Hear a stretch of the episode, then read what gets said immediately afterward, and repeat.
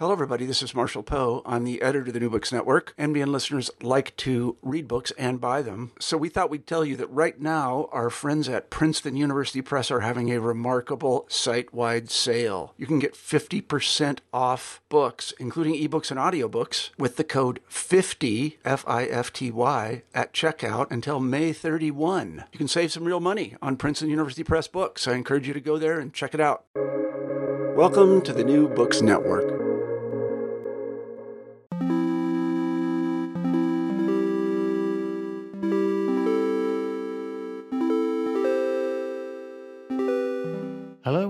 To the New Books Network. I'm Pierre d'Alençon. In the past half a century, the nature of conflict and war has evolved significantly, not only technically, but also in the way that war is represented in photography and media.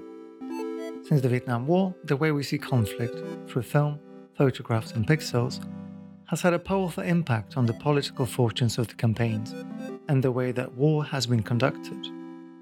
In Killing for Show, Photography, War and the Media in Vietnam and Iraq, Julian Stallabrass tells the story of post war conflict, how it was recorded and remembered through its iconic photography. Through accounts of events such as the My massacre, the violent suppression of insurgent Fallujah, or the atrocities at Abu Ghraib, Stallabrass maps a comprehensive theoretical re evaluation of the relationship between war, politics, and visual culture. We recorded this conversation before Russia's invasion of Ukraine in late February 2022. Julian Stallabrass is an art historian, photographer, and curator and professor at the Courtauld Institute of Art. And I'm very happy to say that he joins me now to discuss his work. Welcome to the show, Julian. Thank you so much for having me. Julian, I hold Julian. in my hand a very handsome but also a heavy and substantial volume of writing about photography, media, conflict, and war, some of which is historical, some of which is theoretical, some of which is downright technical. And I'm interested, before we get into any of the details of the book, how you came to work on these topics. You write in the book about your experience of curating the Brighton Photo Biennial at some point, and I'm kind of overwhelmed at how one can make a transition between a curatorial project and a scholarly one? Well, I'm, uh, you know, I'm an art historian uh, fundamentally, uh, and I work at the Courtauld Institute of Art. Uh, so, book writing is perhaps more my thing than curation. but um, back in 2006, I was asked to curate the Brighton Photo Biennial. And I'd done little bits of curation before, but this was the first thing on such a scale because it was across many venues. And, and it was in the middle of the Iraq War. And so mm-hmm. warfare was a lot on my mind, as on many other people's. Uh, and I decided to use these different venues to try and build kind of cumulative picture of the different ways in which photography, especially, was used in warfare, uh, and the range of it as well, from amateur images uh, right through to uh, professional army photographers, mm-hmm. photojournalists, uh, long-term documentarians, and also those disreputable images that circulate in magazines and online of atrocities and uh, blown apart bodies and so on, which were examined by Thomas Hirschhorn uh, with a piece called mm-hmm. The Incommensurable Banner, which he showed in Brighton. So, yeah, uh, so that event uh, eventually took place in 2008. Uh, we couldn't do a catalogue at the time because the organisation ran out of money. And eventually, I did produce us uh, an edited book using many of the materials that we built together in the biennial, including lots of interviews with uh, with photographers, called "Memory of Fire," uh, which was also the title of the biennial. But I'd always wanted also to write a single authored book uh, about all this. It seemed to me it was a very rich, difficult, and diverse subject, which had not been written about in a truly concerted way, despite the fact that, especially after 2001 and the events of 9 11 and the war on terror, all sorts of really, really mm. interesting photographic writings were, were produced and lots of new ground was broken in terms of history and theory. But I, what I wanted to do was to provide a, as I say, a concerted account and an analysis, which also looked at where we'd come from and where we were going. And one of the things that I looked at in the Brighton Photo Biennial through a show called uh, Iraq Through the Lens of Vietnam mm-hmm. was the huge differences in um, the media, in photographic technology, in the political background, uh, and in the effects that uh, images of war had on publics. Well, you say that you're not a curator, even though I detect aspects of the kind of care and attention that you pay to in a book that might come from some of these experiences. But since you do you want to identify as an art historian, I guess it's a fair question to ask you to give me an elevator pitch for the argument you make in the book. Well, in brief, the book is about the way in which uh, photographic images, in particular, are used um, to prosecute warfare, uh, the way in which they can become uh, what the Pentagon called force multipliers. Mm. In other words, you have a military force, but that military force can be multiplied in various ways, uh, including the use of propaganda. So it looks at the field, a different field of, of various military images, but in particular the way in which images can be used by, well, both the Pentagon and its enemies uh, as, as force, force multipliers to um, increase uh, propaganda and military effects. Okay, well, how do you situate yourself in, in this field? There's, of course, an enormous amount of literature and theory, and I imagine the archival materials that to do with the Vietnam War and, and the subsequent conflicts have been quite vast. So it'd be good to understand a little bit where, where you begin your exploration. Yes, well, there's um, an unconscionable amount of, amount of literature around all these mm. things. Uh, I believe there's something like 50,000 books written about the Vietnam War. Most of them, of course, by Americans, most of yeah. them from the viewpoint, uh, you know, as the dominant power. So it's not necessarily a very good literature. You certainly wouldn't want to read the whole thing. um, and much of it, of course, also from the point of view of um, uh, American soldiers. It was a difficult project, and I don't think I realized when I started it how difficult it would be. It took, uh, all in all, about 10 years to write the thing. Hmm. Um, and uh, as you'll appreciate from having read it, it's a very long book, uh, although I tried to make it, uh, I wouldn't say an easy read because much of what the, the, material that I'm looking at is quite grueling, but at least I wanted to make it as clear and as accessible for a general reader as possible. Hmm. But in terms of things that have been, you know, going on and which, which you know, really stimulated me, uh, it was partly to do with new kinds of image production and um, new ways into photojournalism. So one might think of people like Thomas Dworzak, for instance, who was the president of Magnum for a while, uh, and his very interesting interventions uh, in making in making little books about Taliban studio portraiture, for mm-hmm. instance, or making Instagram mind books uh, to do with the Ukraine Russia conflict. In fact, uh, so uh, assembling, you know, social media strands in a sense, um, and and looking at the the whole range of production which is open on these platforms, so that you get juxtapositions of again atrocity images, pictures of people's girlfriends, cats, and food, uh, ruins, uh, all of these things in you know uh, in a kind of rather ghastly uh, proximity. Geert, Van Kesteren would be another very good example. Uh, someone who made you know remarkable work, both embedded and unembedded in Iraq, uh, and work which was always more one felt on the side of the civilians than, than the armed forces that he was sometimes obliged to accompany. Um, but also someone who um, builds those things into large multimedia installations uh, and has found new ways of showing it and produces really interesting books out of that material as well. Or Eugenie um, Dolberg with her book Open Shutters of Iraq, which is a really remarkable project to a great risk to these women to train Iraqi women in the art of photographic storytelling. Yeah. She did this in workshops in Syria, which was then safe, and then to get them back into Iraq uh, and, and get to tell their stories. A really remarkable views of that war from the point of view of Iraqi women, it's particularly women who have uh, suffered more perhaps than anybody else through all of this. So there's, there's those sorts of practices, and then alongside that, uh, a lot of rethinking of uh, photographic theory. Ariella Azoulay is you know, one obvious figure that yeah. one will point to here. ways of thinking which move beyond the sort of rather postmodern terminus that a lot of photographic theory had got into, uh, and ways that move beyond a rather, I thought, reflex thinking which comes out of Michel Foucault and would reduce all of this to a sort of mm. power discourse so yeah. that photography can never make any interventions, uh, never any radical interventions anyway.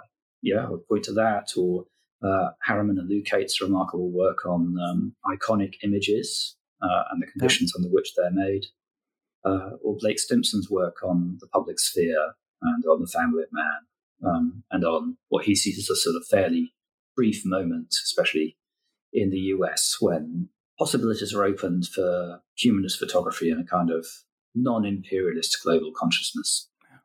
Well, you've mentioned quite a few thinkers, writers, and quite a lot of approaches already, and, and they do all make, they do all surface in the book at one point or another. And in as much as our conversation isn't supposed to be strictly an advert for your book, I do want to make it clear to our listeners that this is an incredibly impressive effort, and it is readable, eh, bizarrely, despite its despite its subject matter. You have twenty odd self-contained essays, which, and I think the project overall is not a challenge, but it is it is a successor to the ambition of something like Ariella Azoulay's The Social Contract of Photography. This eh, this is definitely one of those books that should circulate in art history departments and much much further. So that's that's my compliment for you. Now let's go back to doing the, the dirty work of of figuring out how we approach this this vast array. Could Vietnam and Iraq be any different? And how do we even begin to understand these these histories? how do you even take a step back to understand what photography in the media, but the still image in particular, which is your preoccupation here, how do we even think about that as a component to these vast war machines? Well, maybe it's helpful to start where I started, really, which was with thinking about what happened after Vietnam uh, and when the US military's immediate response to what became a, a PR debacle, in a sense, uh, when all sorts of images started to be released into the media, which they didn't want people to see. Mm. And more than that, as the war progressed, that people started to be able to read those images uh, in ways that they didn't want them to be read. So it's not just a matter that atrocities were shown, some very famous ones, like um, the burning by napalm of uh, Kim Phuc, yeah. but that people understood that these images were part of a systematic, even genocidal effort against the Vietnamese peasantry. So the immediate reaction of the Pentagon then was to say, well, okay, we won't allow photographers into the war zone anymore. Yeah. This they did for quite a long time. But that broke down for various reasons. Uh, one was to do with the fact that after a while they couldn't control it anymore, especially as technology mm-hmm. um, increased and uh, you know, satellite communications became easier. Uh, so it was m- more difficult for them to exclude photographers from the from the war zones. So they then moved to thinking, well, how do we control the ones that are yeah. there? And really, in many ways, not just in terms of the media, but also in terms of military strategy, the Iraq War was supposed to be the negative image, the opposite of mm-hmm. the war in Vietnam. So it was meant to be short, focused, with really clear aims, it was supposed to be mostly done with um, small groups of spearhead elite troops moving very fast in a kind mm. of blitzkrieg model. And those were to be people were to be accompanied by photographers who were not directly censored, but because they were embedded with the military for long periods of time, they couldn't leave military protection because they lived uh, and worked and were aided by those military units. The idea was that they would come to strongly identify with them, which for the most part yeah. did happen, uh, and would produce a spectacular view of war, which could be used as a military tool in many ways, but one which was highly sympathetic to you know the U.S. military operations. And it was a great success at first. It must be said. This um, first, the military campaign was a success in toppling the Iraqi regime and destroying its army. Well, kind of destroying. Many of them ran away in part because they were seeing these images and yeah. uh, were not prepared to fight for Saddam. So, as I say, it, it, at first, this uh, this idea of the revolution in military affairs, mm. in which all information, including media channels, were kind of focused into the war effort. Uh, I mean, a great example of this is the um, attack on on Iraqi government buildings with cruise yeah. missiles and bombers uh, in the opening night of the war. All it's a sort of very bloody and spectacular firework display put on for the media who were camped out mm. in a hotel across the, the River Euphrates. And the idea of that, absolutely, was to use the images generated to discourage um, the Iraqi armed forces in particular, yeah. and perhaps the regime too. And because of the speed at which these images circulated, uh, again, it kind of worked. Uh, most of Iraqi troops were not prepared to hang around to be slaughtered. Of course, in the long term, it all starts to come apart, uh, and particularly as uh, you know, the country spirals into guerrilla resistance and then virtual civil war, it starts to look a lot more like Vietnam again. The Americans can't get out; uh, they're stuck there you know, being subject to continual small scale attack. So they become a police force for uh, a fabulously corrupt regime. And that's hmm. also a big parallel yeah.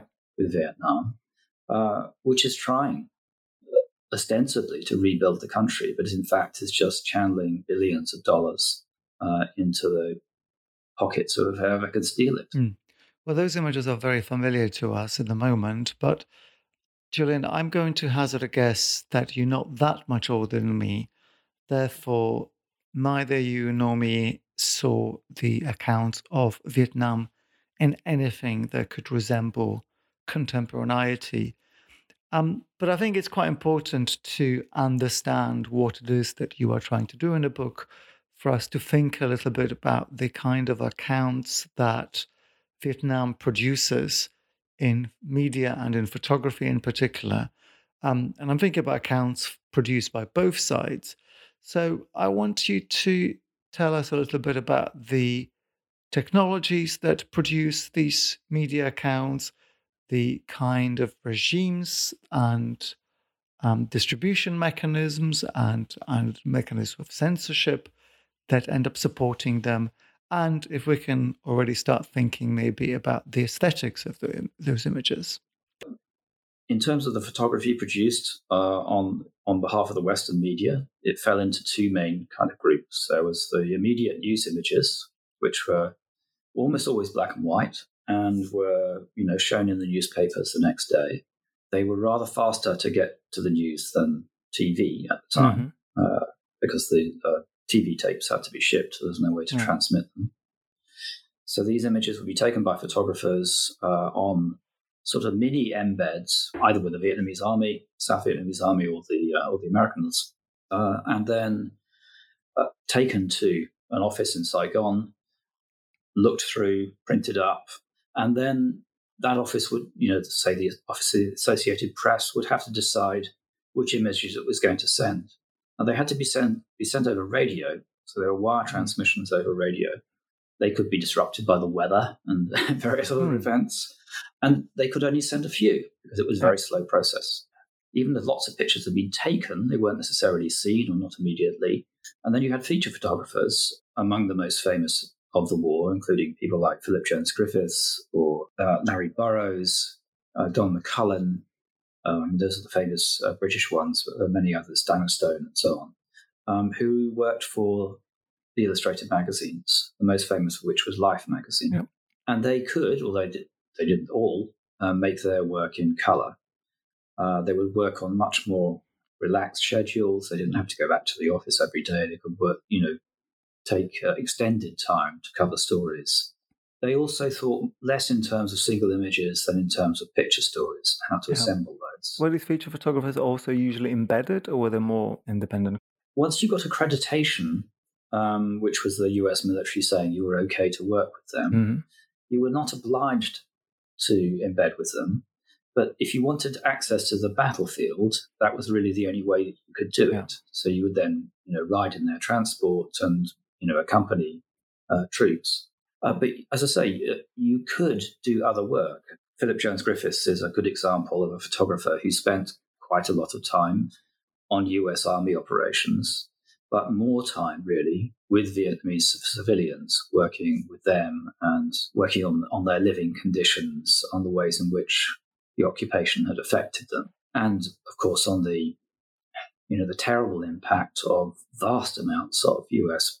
bombing and shelling and napalm and you know, destruction of the environment through Agent Orange and you know, bulldozing forests, all the rest of it. Mm-hmm.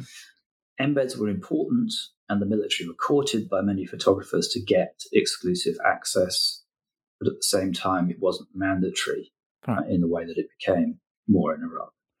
Well, I think it would be a shame for us to continue this conversation for much longer without tackling some of the images.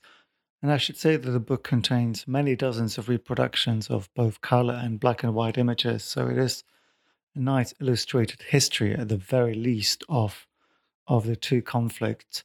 So I'd like to ask you to choose an image or a couple that we could have a look at and and maybe think through some of the aesthetic imperatives that determine what it is that audiences back at home end up seeing.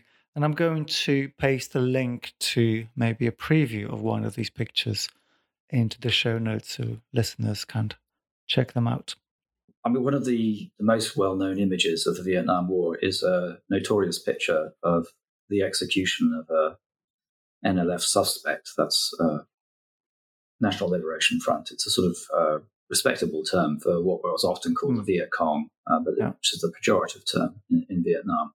Uh, the guerrillas fighting the occupation.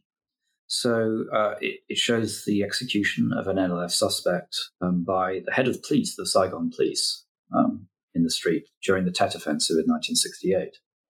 It's become so famous partly because of what it shows, which is that you, know, you are literally seeing an execution at the moment it takes place. The bullet has left the police officer's gun, it's entered the suspect's head. So the timing of it is very remarkable. And it's now often remembered perhaps more because of that than because of its political import. But at the time, its political import was quite explosive because the prisoner was bound, his hands were bound behind mm. his back. Uh, so he'd been taken prisoner and was just shot in cold blood by this guy. And at the time, it was framed as a sort of justifiable act of revenge, although, yeah. you know, this is a very murky set of circumstances. It doesn't seem to actually be true. But this was the, the way, uh, for instance, which the New York Times used to try and kind of defang the political import of that image, which was spelled out very clearly by anti war politicians who said, well, look, this is a clear violation of Geneva Codes of, yeah. uh, of, uh, of war. So the other thing that would have been known, certainly by many of the Vietnamese, uh, or even by uh, Americans living there at that time, was that this guy, uh, the, the, head of police, Loan, uh, in Saigon, was in charge of this vast apparatus of um, torture, false imprisonment, and murder. So while this image was often in the West sort of pitched as this rather extraordinary picture of an extraordinary event, for those who were there, it was have been seen as well an extraordinary picture of a very common event, even at the hands of this very individual, let alone of the mm-hmm. apparatus that he uh, was governing. So there's a sense in which it does gear you into the wider horror of that war, and it was uh, used in exactly that way by the anti-war movement in the United States. That I think is a good introduction to really start thinking about the kinds of images that that particular conflict already produces. So on the one hand, we have the pro-war, pro-intervention PR that is still in its infancy, but it's orchestrated by the US military, the embed system, as you write in the book. So I'd like to, to, to talk about the types of imagery, literally photographic tropes that are being exported and what they ended up doing to the US audience. And second, if, if that already starts happening in Vietnam, to think about the circulation of those images, but also images produced by the Vietnamese, by the Vietnamese resistance, and how the Vietnamese population, fighters and civilians, react to whatever access to images and image making equipment they have. The aesthetics are, are quite variable in a way. Uh, and they have quite complex formations, I think. So you have photographers who are going in who are really coming out of the humanist tradition uh, in photojournalism, whose photographic avatars are people like Henri Cartier-Bresson.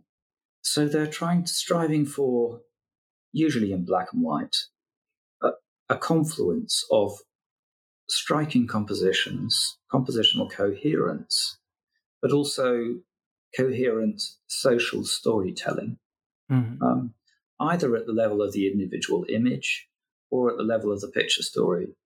Um, and the latter, in the latter, someone like W. Eugene Smith, the famous committed humanist photographer in the United States, uh, would be another model.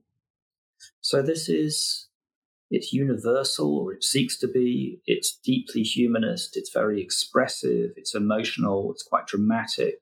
Hmm. Uh, you know, shades of black and white. You see this in Philip Jones Griffith's work. You see it in a different way in Don McCullin's work. I think people who can really, from very difficult, uncontrolled circumstances, produce social storytelling and you know, very striking compositions. You know, McCullin doing so while being shot at. I mean, it's a rare talent that. so that's one side of it. And then also, I think there's a there's a newer way for photography. People like Robert Frank, Diane Arbus, uh, Garry Winogrand, Lee Friedlander, and others. Uh, and their their work better known perhaps in the art world, but it sort of leaks into photojournalism as well. And of course, some of them start as photojournalists, where there's more questioning of that humanist basis and indeed of the compositional means that underpin it. So much more casual and off kilter arrangements. Suggestions of you know large empty spaces perhaps uh, in the image, which dwarf or otherwise you know, throw the the figures in it into a sort of tension which suggests social alienation. The war was a deeply alienating setting, both for the troops, of course, who were you know, transported thousands of miles from home, dumped, you know, many of them conscripts, dumped into a society they had little understanding of, and in many cases were forced forced to debase it.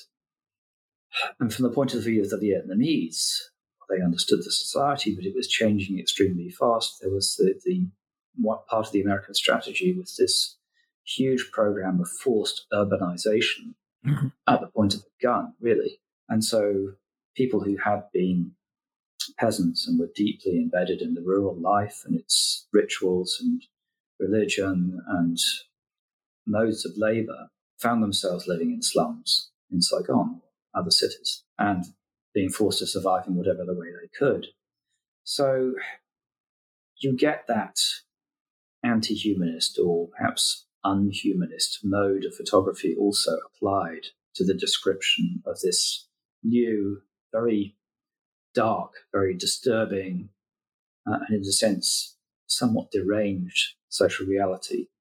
I mean, if you look at the work of Tim Page, for instance, mm-hmm. uh, he's someone who, in part, glories in the apparatus of war, but also has a very clear idea that it's unleashed some very, very dark psychic forces, um, which he documents meticulously in a kind of lurid color very often and in ways which, photographic ways, which get at some of that social dislocation uh, and dysfunction, alienation and dread. What kind of circulation do these images get at the time? So apart from, of course, being being in the press and, and I presume also being screenshot and, and, and on television once in a while, do do these images also circulate in in the art world, such as it is at the time? Do they is there already a kind of clear crossover between different spheres that might have an interest in, in image production?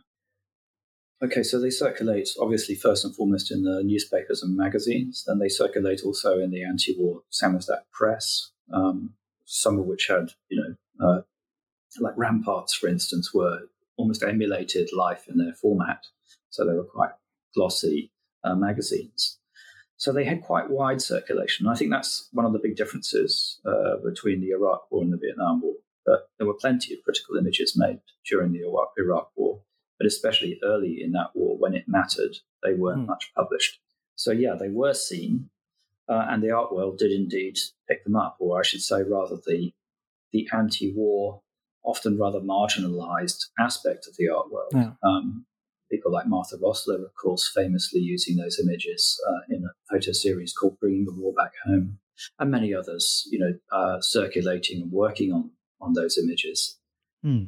Well, I'm going to ask you to speed up now, Julian, um, at least metaphorically. One of the things that you develop in a book is this idea of photographic speed, in which you observe a parallel between the kind of processes of technology of photography as it is used in Vietnam, being slow, slow being a technical term that relates to film photography, um, and the rapid development in those technologies that mean that by the time we get to the 21st century, photography is technically a very different thing, but also, in a certain sense, photography speeds up in volume, in speed of transmission, um, speed of interpretation and circulation, to the extent that photography, from being this kind of reflective medium that you have just described, becomes a medium that can be understood to, in a certain sense, drive and create events. Well, what the book tries to do is, as you say, bring together different kinds of uh, speed uh, and think about speed, uh, both not only in terms of just a development from the 1960s to the present, but also the different speeds at which the different sides were moving. So I do look at uh, North Vietnamese and NLF photography quite a bit. Uh, and those photographers will have very, very limited means. Uh, they could only travel very slowly. They certainly couldn't send their pictures by wire, at least until the, the very last phase of the war. And so it might well be that an NLF photographer might be eking out a roll or two of film over many months, mm. then have to either take it or send it back up the Ho Chi Minh Trail to get to publication uh, in Hanoi. It might only find publication uh, a year after it was taken. So the very idea of what counts as photographic news in those circumstances is completely different from the model I was talking about earlier of you know daily either shipment or transmission by wire of, of, of, film. So there's that, the speed of transmission and transport. There's the speed of film itself, and well, with digital, it's not that the basic physics are transcended, but that it becomes possible to take images much more easily in circumstances mm-hmm. would have been very, very challenging, if not impossible, uh, for those using film in earlier days. There's the speed of the transmission of the film through the camera, come to that, all sorts of things. But I think more fundamentally, what I wanted to look at was the speed of cultural transmission. Um, and it's striking, as with the First World War in a sense, but with the Vietnam War too. But it was a long time before there seemed to be a settled and adequate way of depicting it, say, in film. Now, the, the, famous you know, Vietnam War films come quite a lot later. Whereas one of the things that happens in Iraq really quite quickly is that there are pretty striking cinematic renditions. There are film series, some of them even starring um, troops taken from elite forces who are playing themselves, essentially. Uh, there are video games. Mm. And these things are seen quite immediately. The video games are maybe played by the troops in the field. And so you get this quite rapid sort of cycling and reinforcement of what this war is supposed to look like, you know, often in rather cliched ways, uh, and the way in which it's supposedly conducted. So, I mean, I think that is quite new. And also the, the speed of reception as well is very different. I mean, we talked already about the way in which images are used as tools of war uh, as as very fast circulating propaganda devices. But it also makes a difference, I think, when you know, troops are able to see themselves depicted very soon after, if not immediately after, uh, you know those those photographs being taken. And one of the constraints of embedding, not an official one, but an unofficial one, was photographers being concerned that the troops that they were shown maybe misbehaving would get to see those images and then react and throw them out of the unit or threaten them or mm. uh, hurt them. So, yeah, all of that changes, I think. Um, and I think it's also linked to something that David Harvey talks about in terms of postmodern culture. which is that when you start to reach the limits that capitalism has to keep growing, obviously to remain capitalism, uh, and when you start to reach the physical limits of exploiting the Earth's surface or bringing new people into the workforce, um, colonial conquest and all the rest of it, um, you have to start finding methods of growth which are to do not so much with physical things, but perhaps with various elaborate forms of the manipulation of money and stocks yeah. and shares and so on, but also cultural things too, that you can speed those, especially if they're digital, you can speed those up much faster uh, than anything else. So this idea that there's continual growth, continual intensification, continual sort of um, move towards greater speed of circulation is sort of built into the very system. It's not uh, it's not historically contingent in that sense. Well, you say this, but the book identifies quite a few very big, pronounced, strategically designed shifts. So one of the things that you introduce earlier in the book is is the um, revolution in military affairs. You've already mentioned this term, but it's a term that's mm. official to the extent that it's an acronym. Um, it's essentially a concerted effort by the Pentagon to spend no less than 1.6 a billion or trillion dollars, honestly, in military in military terms, the, the, the, the, number of zeros at the end of the number doesn't really matter.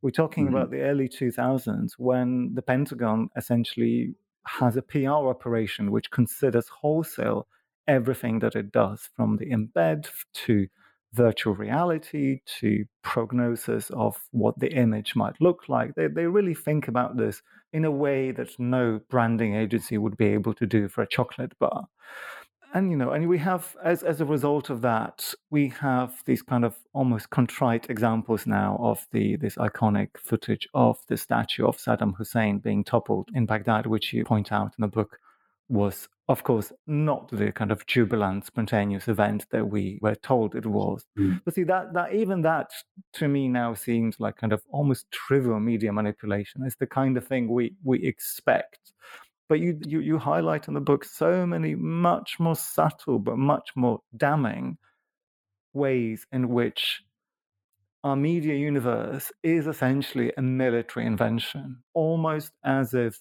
the production and reception of media images is is a military intervention and a military invention.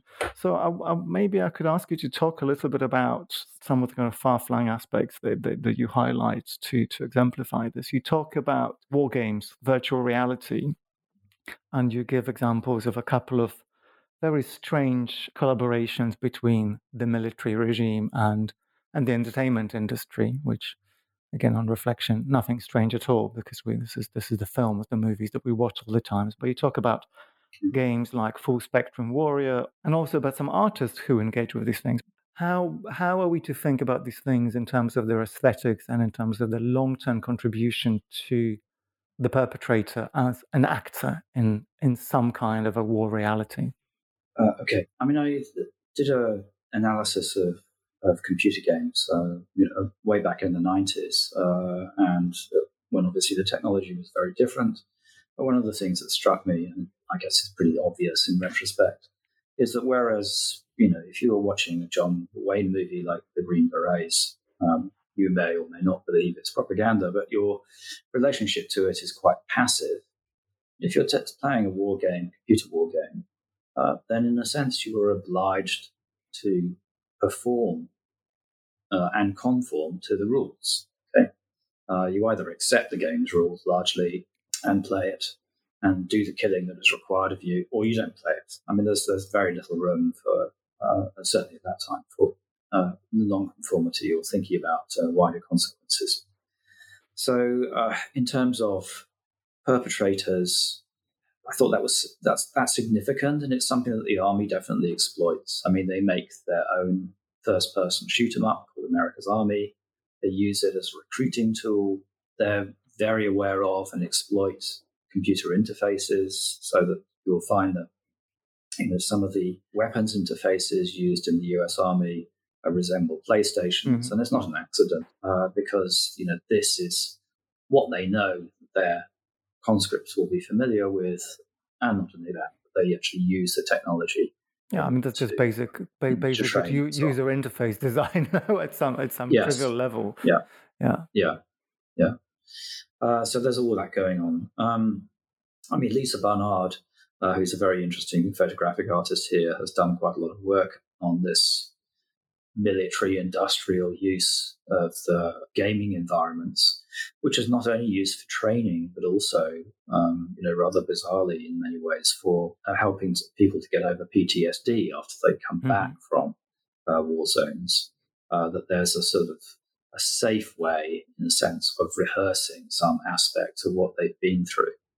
Well, I think that the safety is quite a key word, and I want us to drill down a little bit on the move that photography and media make from being a record and a reproduction and a restaging at some sta- senses of events to what to me seems like a completely different scenario in which photography is not only complicit but produces abuses, produces conflict, produces war.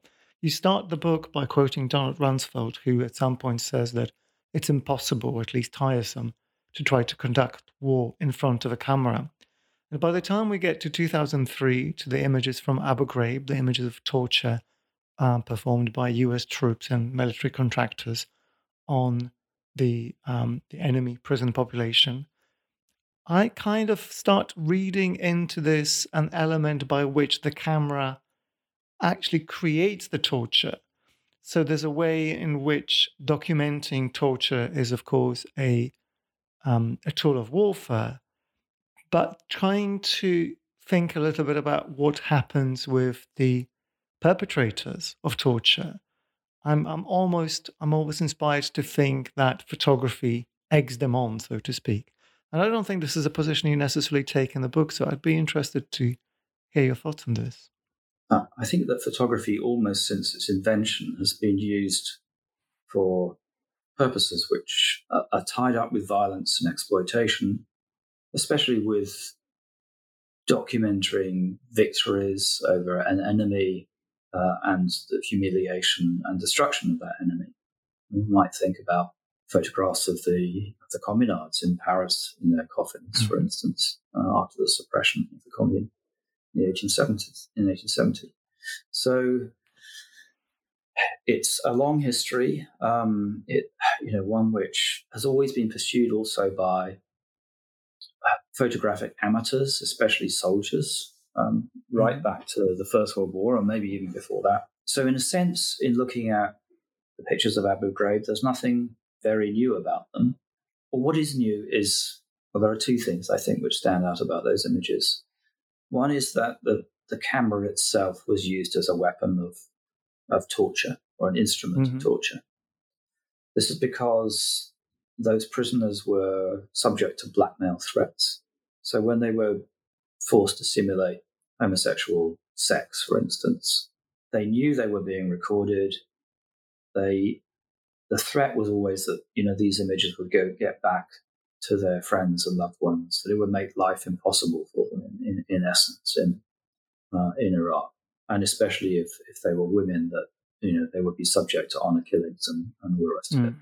So the camera was absolutely a tool of torture in that sense. I, I think that is new, and I think it's perhaps to do with uh, the fact that they were using digital images and they could show these images to the prisoners, Yeah. um, you know, at the, at the point at which they were being taken.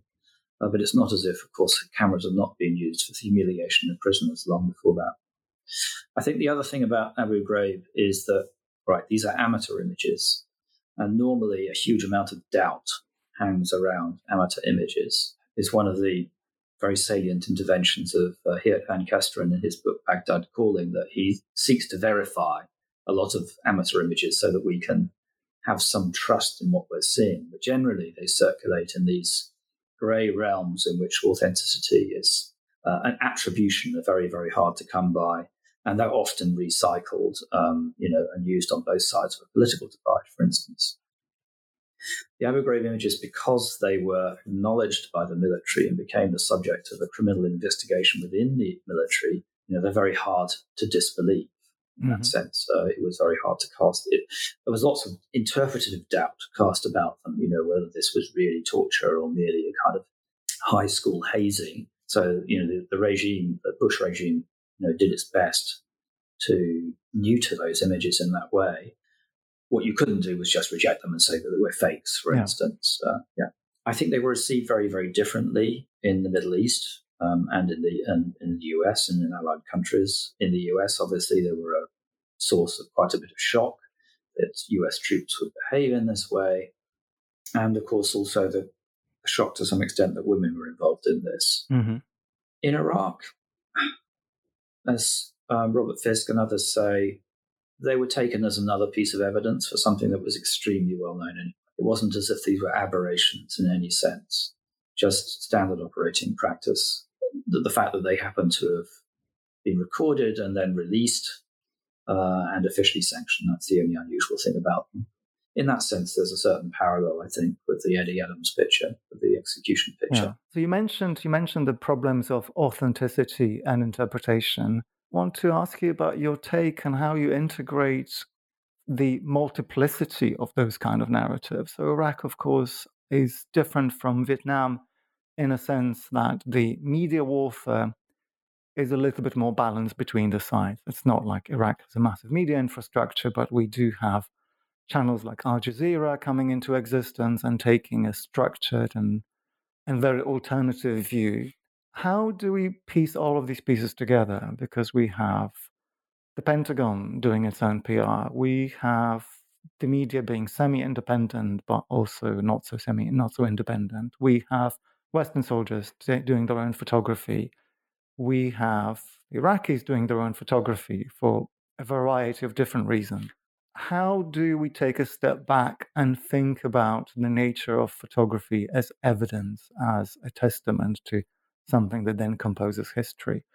Not only because we have now so many sources at the same time, but because these sources cannot really be assumed to be independent even of the kind of filtration and manipulation mechanism that we have already understood. Okay, well, it's a very big question. And in a sense, Uh, I hope that the book, as it stands, uh, is is a sort of answer to it in a sense, because what it what, what the book tries to do is to take this large variety of, of images, not to take any of it uh, on its own terms entirely, but to contextualize it, to think about it historically, technologically, politically, uh, in terms of the media, in terms of military strategy, uh, and you know many other elements in terms of political constitution of the state to some extent and how it declares enemies with this, um, and to provide an account which allows you to see this, this sort of field of war imagery, very diverse war imagery, not as a unitary field, but as a competing field of different interests, I suppose, and the kinds of moves that people make within that field. So that's why, in a, in a sense, the book is as long and as complex as it is, because it's not you know easy to do that. Also, it, it, it traces really a huge transformation of that field. I mean, if one thinks about Vietnam, yes, there were US soldiers using their own cameras and taking many atrocity pictures, for instance, but we tended not to get to see those mm-hmm. uh, because they were physical prints and, you know, they were just kept quiet and maybe hidden under in, in boxes under beds for a long time before relatives destroyed them and that kind of thing. Um, a few leak out, but not much. And then you have the Western media, which we've, we've discussed to some extent. And then you have the, the Vietnamese doing their images as well. Not many uh, amateur Vietnamese because the technology is unavailable and too expensive, especially mm-hmm. in the north. But those images are not so available in the West. They're used a bit by the anti-war movement, and they're occasionally collated into anti-war books like Felix Greene's Vietnam, Vietnam. So that that happens a bit. But it's very easy not to see them. And certainly you wouldn't see them in the mainstream press. They were essentially banned. Okay? Despite the fact that they're remarkable images aesthetically, technically, uh, socially, and otherwise. I mean, they're, they're very, very fine images, ones which would surely have found an audience if they were allowed to appear. But there was a complete ban on them, essentially. And it hmm. takes a, a full generation, really, uh, over 30 years, for them to start to be the subject of exhibitions and books. So that's that's one thing, and it, it has another consequence actually because the Vietnamese know that the, their own images will not find much circulation in the press. they do things to help the Western press, and they tend to mm. project, protect journalists, for instance, and photojournalists operating mm. at the front. And very few are killed by line of sight weapons by the enemy. Uh, and they have an extensive spying network which runs through Associated Press and, and other press agencies, so they know where these people are going to be. By the time of the Iraq War, things have really obviously changed profoundly. And you mentioned Al Jazeera, which is you know really important, uh, and other um, non-Western news outlets which can provide a different photojournalistic and video and you know video uh, experience and different sorts of interpretations, and ones which are for instance, fixed on Iraqi citizens and civilians rather than on military operations. So that's hugely important.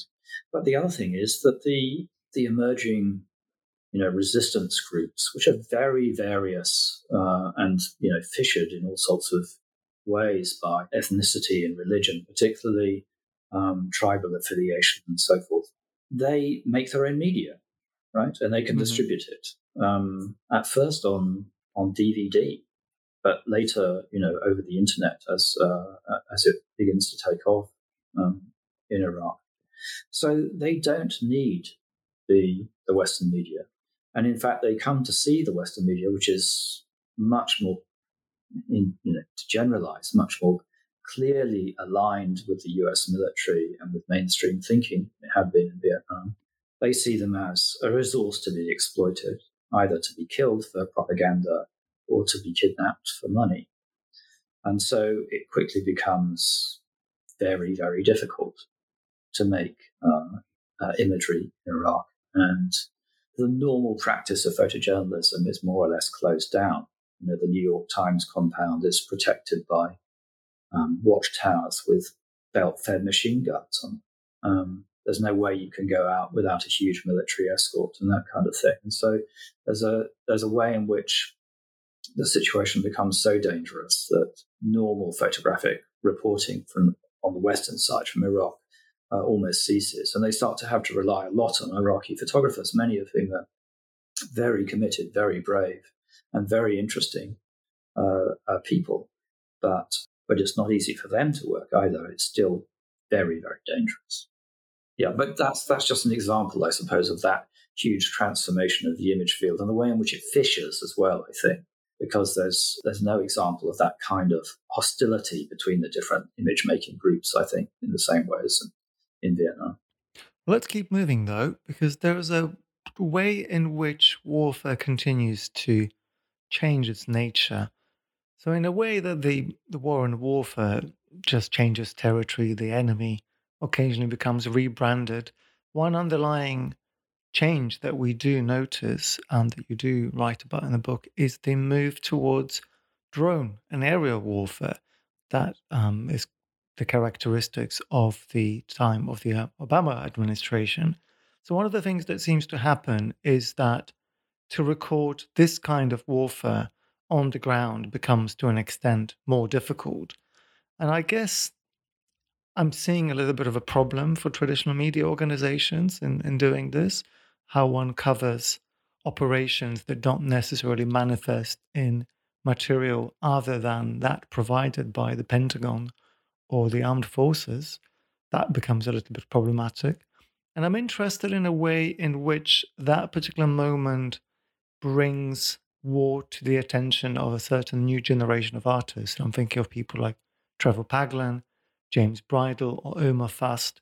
So um, I want to ask you a little bit about the change in the aesthetics, but also the mode of production of photography as we move to the era of drone warfare. I mean, I you know I think it's an exaggeration to say that these uh, these issues such as drone warfare drop out of the media entirely. I mean, uh, mm. uh, you know there are honourable people who continue to uh, research this area, even to try and photograph it uh, on the ground uh, and to rehearse it, to research it journalistically. I mean, Medea Benjamin, for instance, is one of the people who've written a really good book about drone warfare and its effects on those people who are subject to it, and not just those who are directly harmed by being blown up, but those people who live under the threat that they might be all the time. There's you know mm-hmm. terrible psychological effects over you know huge swathes of you know bits of Pakistan and, and Afghanistan in particular. So there's that side, uh, but I think you you're right that you know, many artists have started to do really interesting, have, uh, for quite a long time now, been doing really interesting work in this area. And I suppose it's because, in a sense, that the what comes out of official channels is rather poor material. It's either kept secret, uh, entirely secret, and we get don't get to see it, or on occasion when they want to declare some kind of victory that someone has been hmm. successfully mm. targeted or whatever, you get to see a bit of rather poor quality video. So, yes, uh, an opportunity opens for artists um, such as James Bridle or Omer Fast to really explore that image world and to create new kinds of ways of visualizing and feeling about this. Bridle is one of those interesting people who sort of straddles research uh, yeah. and uh, art practice in a sense, uh, and you know offers new information as well as you know new ways of visualizing uh, the drone strike uh, issue. Uh, Fast is someone who, in that remarkable film, Best from 5,000 Feet, imagines another world in which someone more like you, the, the putative viewer, um, might be targeted by these things. Mm. Um, and, you know, you see an American family who are blown up in their station wagon, but also, you know, with these remarkable aerial shots of Las Vegas, which of course is yeah. very close to where some of these bases are out of which the where the drone pilots um, do their work. You know, it's giving you a rich and detailed and impressive and emotive vision of the drone pilot's view. So yeah, uh, I, and there are many, many other artists who worked in this in this area, and I think it is it's an open field. I think uh, where artists can make uh, quite striking uh, political and re- sometimes research led uh, contributions, uh, just because otherwise the issue is so subterranean. As I the, the visual images around it are very poor. Hmm. Well, one of the things that artists tend to do, if I can hazard this simplification, is that they produce quite often memorable singular images that are sometimes abstractions of a certain set of ideas or certain realities. And I wanted to ask you about the role of singular iconic images in the present. Of course, your book is filled with accounts and reproductions and theorizations of many such images that have already circulated in public consciousness, have contributed in the way that we described to the the production of, of those events in a certain sense. But do you see this kind of production ongoing do singular images still exist? Is there something that still comes out, comes to represent a particular event? Yeah, my, my suspicion is that the, the occasional production of images that became become iconic and are remembered collectively by large groups in the public and, and, and get published over and over again, that it may have ceased. I'm not sure because it may be too soon to tell. Uh, you can mm. only really know if an image is going to be iconic and, and, and last through decades uh, after time has passed. But I think the effect of the sheer number of images, as you say, the flow of images over social media, um, does suggest that um, it's the power of the icon is fading. And I think it was even fading in Iraq, although there were some uh, examples of professional photojournalism which looked like they were going to get that kind of traction um, they're not so well known anymore, those images. And the ones that are uh, were made by amateurs, which is striking in itself, particularly mm. the Abu Ghraib images. Although even those, it seems to me, have been um, fading from public consciousness somewhat. Yeah, I wonder to what extent the algorithm at certain point takes over. You know, there's some kind of perversity in being the US Defense Secretary, logging into Facebook and Facebook saying, Your memories from 10 years ago. Remember what atrocities you were you were committing at the time. But but but again, this is not a trivial point. It deals with how the image changes its roles in the mediation of, of collective memories. And this is something that you you devote a whole section to in a book. Yes, and, and of course you're, you're quite right that the, uh, the image is no longer simply an image, but uh, uh, you know a, a, a data point uh, among others, and with lots of associated kind of metadata carried along with it, and uh, subject to all kinds of uh, yeah of manipulation into individually tailored you know, media streams. And that in itself obviously tends to vitiate the public sphere in which the iconic image operates. And of course, the algorithm takes us from the question of mimetic reproduction to the question of mimetic production itself. I'm thinking in particular about the role of memes in various forms of warfare, which you do address in the book. And this has been on my mind in particular because I've been writing a little bit about what happens in the media and the meme space of events like the Taliban's takeover of Kabul last year, which was, I think, this kind of masterpiece of media manipulation to an extent. So we saw these images of the Taliban fighters entering Kabul effortlessly, of course, and and playing on dodgems in the in a park, uh, going to the gym, eating ice cream, mocking up the the Iwo Jima um, image for their own purposes. So there's a certain extent in which the media representations, having kind of gone from from the control of of organizations like the Pentagon, moves into a more independent sphere possibly moves into the artistic realm and now is just subject of this kind of media speculation and mimetic reproduction. So I wonder wonder how you you started thinking about this. The issue of them being better at it, uh, it, it kind of it was obviously a question which hung around ISIS media productions as well. Yeah. You know, um, some years ago, that people were surprised by the polish and sophistication mm. um, of their uh, propaganda campaigns. And I think one of the things it enables us to see is that a great deal of photojournalism, um, as it is filtered and appears in the mainstream Western press, is also propaganda of, of that sort, which is not necessarily to condemn it, but you know, I hope that one of the things that the book does is to help you to see that you know there are always agendas of that kind yeah. at play. If the Taliban seem to be better at it for the moment than we are, then that's not dis unconnected from their victory, I think, which, you know, is so, so striking. And I suppose that one of the hopeful things that comes out of what can be uh, a rather bleak read um, uh, in Killing for Show is this idea that American military power has failed. And not just in Afghanistan recently, but you know that huge apparatus of the revolution in military affairs that you mm. describe, the vast sums that they they spend on their military more generally, and you know the fact that their military spending, I think, outweighed the rest of the world at one point, uh, the whole of the rest of the world taken together. But in the end, they couldn't even hold down the Iraqi insurgency and had to get out of there. This is a vast failure. It's, um, I should say, the British Army um, covered themselves in disgrace too. I mean, not just in terms of their hmm. behavior, but also in terms of um, uh, military efficacy. So, you know, this apparatus, the, the Pentagon and the military industrial complex, which was designed to fight two major wars at once, or a, a major war on two fronts at once, say to fight Russia and China at the same time, as I say, could not even hold on to these small um, these small countries, um, let alone rebuild them or anything like that.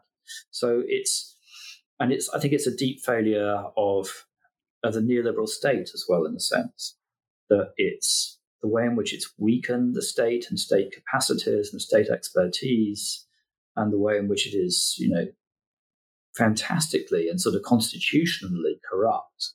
All of this has, you know, meant that it can it's no longer a convincing world mm. uh, hegemon, uh, and you know it opens a way for obviously a multipolar uh, world, which may not be any less dangerous, but uh, at any rate is not um, necessarily committed to this very destructive Anglo-American model of capitalism. Well, that's a very bleak moment to end on, Julian.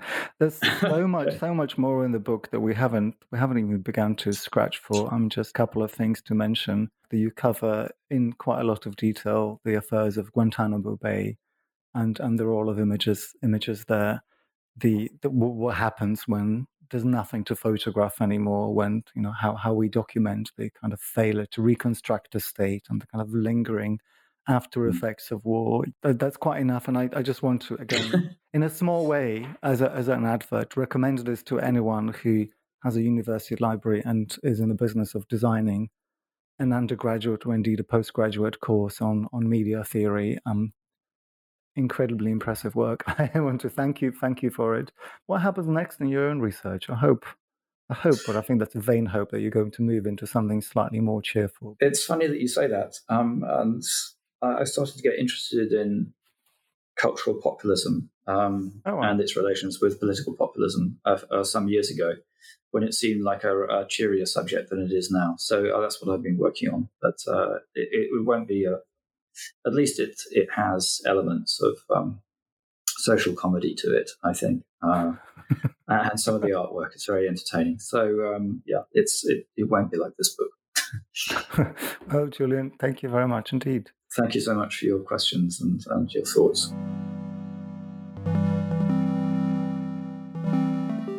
Killing for Show, Photography, War and the Media in Vietnam and Iraq by Julian Stallabrass is published by Rowman and Littlefield. I'm Pierre d'Alancaisez and the editor is Marshall Poe. Thank you for listening and join us next time.